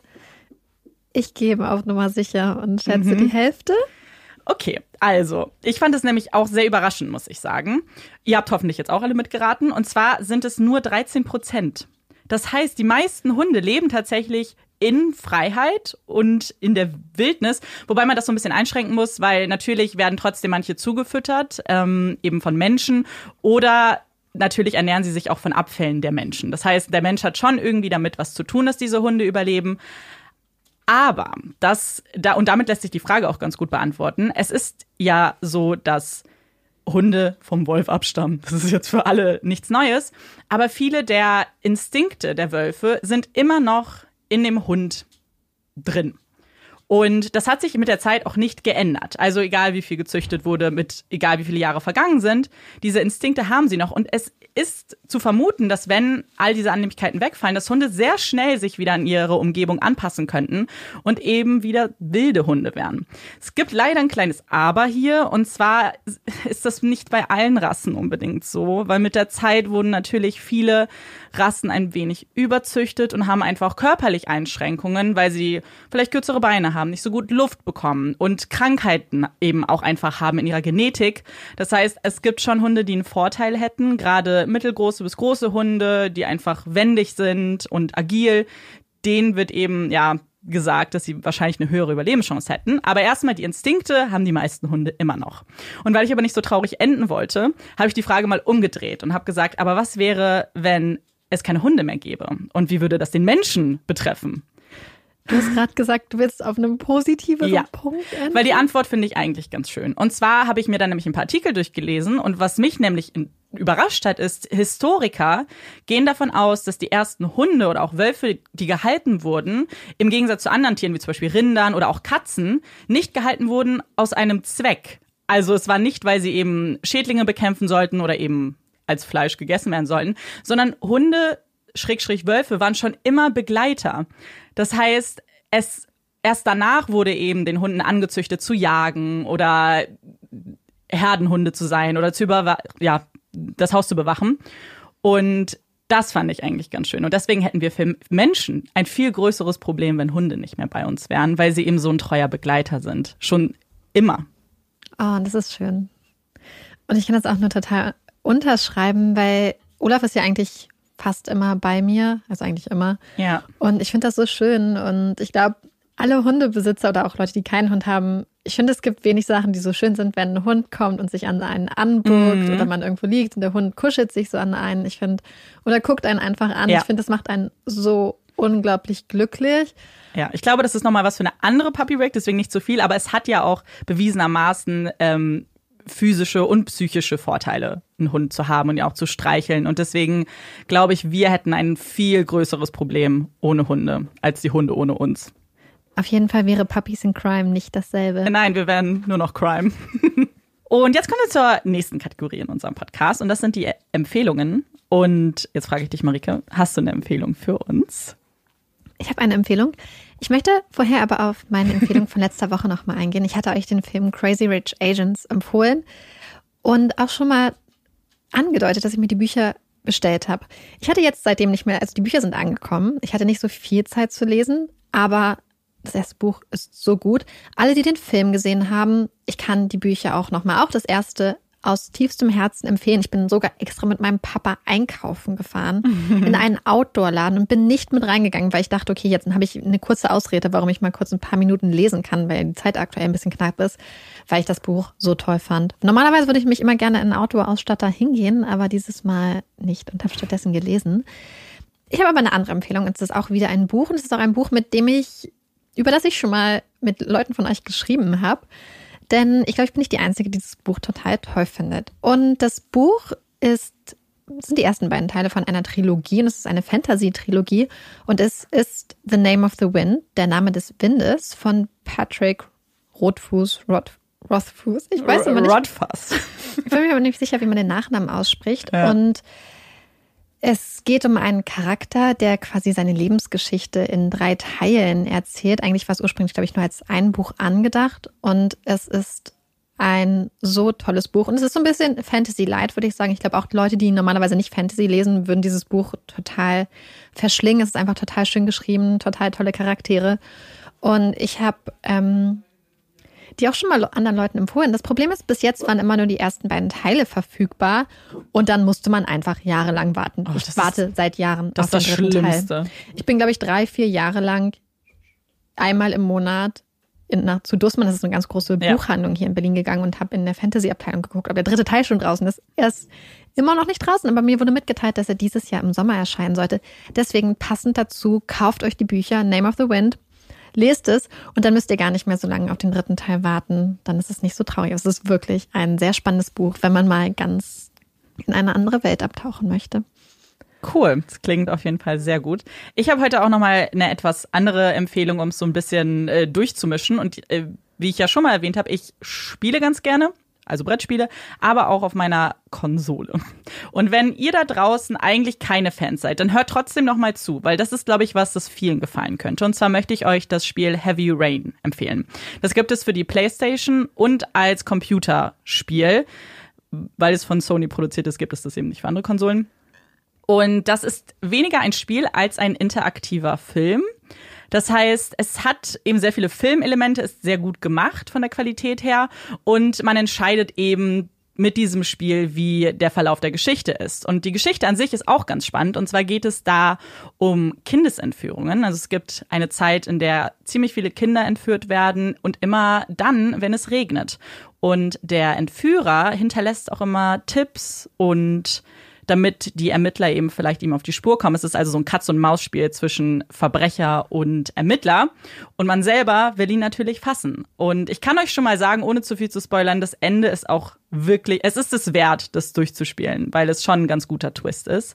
Das ist meine Empfehlung. Und selbst wenn ihr eigentlich nicht so gerne spielt, das ist ziemlich cool und macht echt viel Spaß, wenn man jetzt auch nicht wirklich Talent darin haben muss, einen, einen Controller zu bedienen, sondern man entscheidet viel mehr. Hm. Das ist nichts für Marike. Nee, ich glaube, das wäre eigentlich mal mein Hot Take. Ja, nur nicht, nicht, nicht spoilern. Nicht Kommt spoilern. Genau. Und das ist eigentlich eine ganz gute Überleitung, weil jetzt kommen ja die Hot Takes. Willst du anfangen? Ich habe einen Hot Take, der inspiriert ist durch mein aktuelles Leben. Denn Aktuell fahre ich ja immer nach Berlin. Und am Anfang habe ich immer ganz viel Wert darauf gelegt, dass ich es schaffe, tagsüber hinzufahren und tagsüber wieder zurückzufahren, also im Hellen, weil ich es mir gar nicht vorstellen wollte, nachts über die Autobahn zu fahren. Dann musste ich aber ein paar Mal nachts fahren und bin immer sehr spät losgekommen. Und seitdem möchte ich eigentlich nur noch nachts über die Autobahn fahren. Ich weiß nicht, wieso ich jahrelang Angst davor hatte, nachts über die Autobahn zu fahren. Es ist das Allerbeste. Die Leute sind, die meisten Leute sind viel weniger gestresst. Es ist viel weniger los. Es sind viel weniger LKW unterwegs. Es ist einfach viel besser. Gibt es Leute, wahrscheinlich, ich glaube, es gibt bestimmt viele Leute, die so wie ich sind und denken, ich möchte lieber tagsüber fahren. Mhm. Aber seit ich es ausprobiert habe, bin ich, also ich lege ich leg wirklich alles darauf aus, dass ich nachts fahre, weil es irgendwie so viel entspannter ist. Ich brauche eine Stunde weniger, wenn ich nachts fahre, weil die Straßen nicht so voll sind. Ich meine auch, dass man viel weniger verbraucht, weil man nicht so oft bremsen und beschleunigen muss, weil ja. nicht so viel los ist. Und deswegen ist mein Hot Take, dass Autobahnen bei Nacht das Beste sind. Ich glaube, warum es Leute eben vermeiden, ist halt so dieser Müdigkeit-Aspekt, mhm. dass man eben denkt, man ist nicht unbedingt wach, was ja auch faktisch so sein kann. Also wenn ihr jetzt jemand seid, der dazu neigt, schnell müde zu werden, dann macht das bitte nicht. seid da irgendwie verantwortungsbewusst. Aber wie du sagst, ich glaube, es ist mal ein Versuch wert, selber sich auszutesten, weil ich glaube auch, dass die verbreitetste Meinung ist, nee, tagsüber ist es besser in Anführungszeichen. Mein Hot Take kommt vielleicht ein wenig überraschend, gerade wenn man meine letzte Folge nimmt. Da habe ich euch ja ein Hörbuch empfohlen. Ich muss jetzt ganz ehrlich sein, ich habe das Hörbuch gehört, weil ich A ein bisschen bequem war, weil ich mir das Buch nicht bestellen wollte und nicht diese Tage eben abwarten wollte und weil es umsonst war für, mit diesem Audible Probemonat. Und das muss ich jetzt so gestehen, weil mein Hottake ist, ich hasse Hörbücher. Und dieses Audible Probe-Abo werde ich wahrscheinlich auch mit diesem einen Hörbuch jetzt dann auch kündigen. Ich kann euch faktisch nicht mal genau sagen, woran es liegt. Also ich habe immer das Gefühl, es ist sehr lang. Für mich ist es sehr schwierig, lange zu hören. Aber ich habe keine Probleme, Podcasts zu hören. Ich habe auch mit Hörspielen oder so Kinderhörbüchern, die ja auch begrenzt sind, habe ich auch kein Problem. Und ich kann, ich wirklich, ich kann das auch ganz schwierig erklären, weil das Problem ist, ich kann dann, ich könnte ja pausieren. Einfach, ich könnte jetzt Stopp machen und dann höre ich morgen weiter.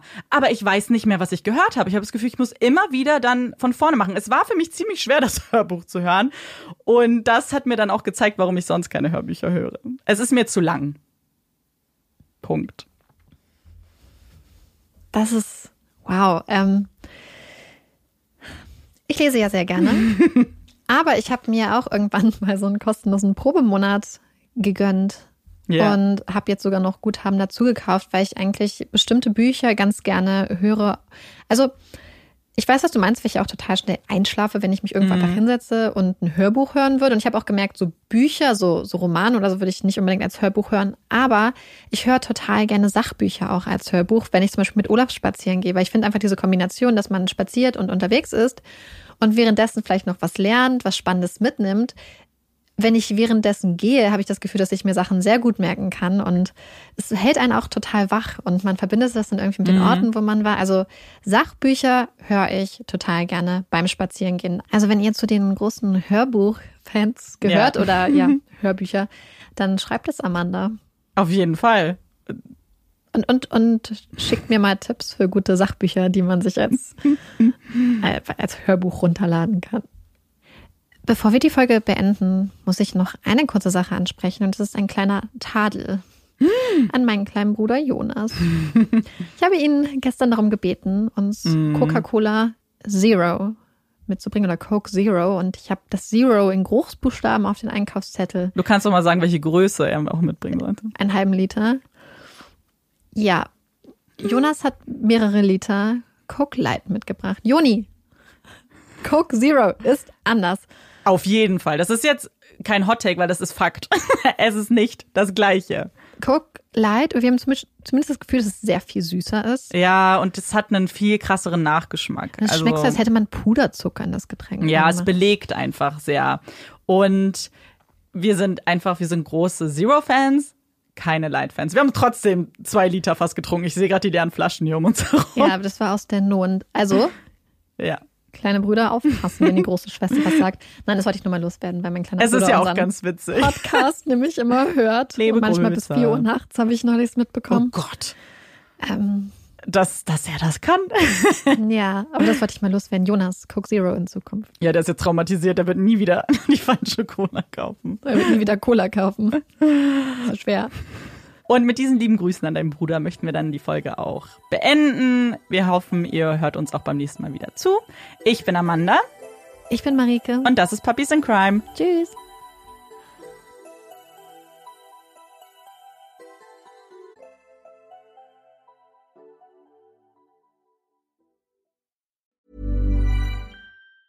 Even on a budget, quality is non-negotiable. That's why Quince is the place to score high-end essentials at 50 to 80% less than similar brands. Get your hands on buttery soft cashmere sweaters from just 60 bucks, Italian leather jackets, and so much more. And the best part about Quince, they exclusively partner with factories committed to safe, ethical, and responsible manufacturing. Elevate your style without the elevated price tag with Quince. Go to quince.com slash upgrade for free shipping and 365-day returns.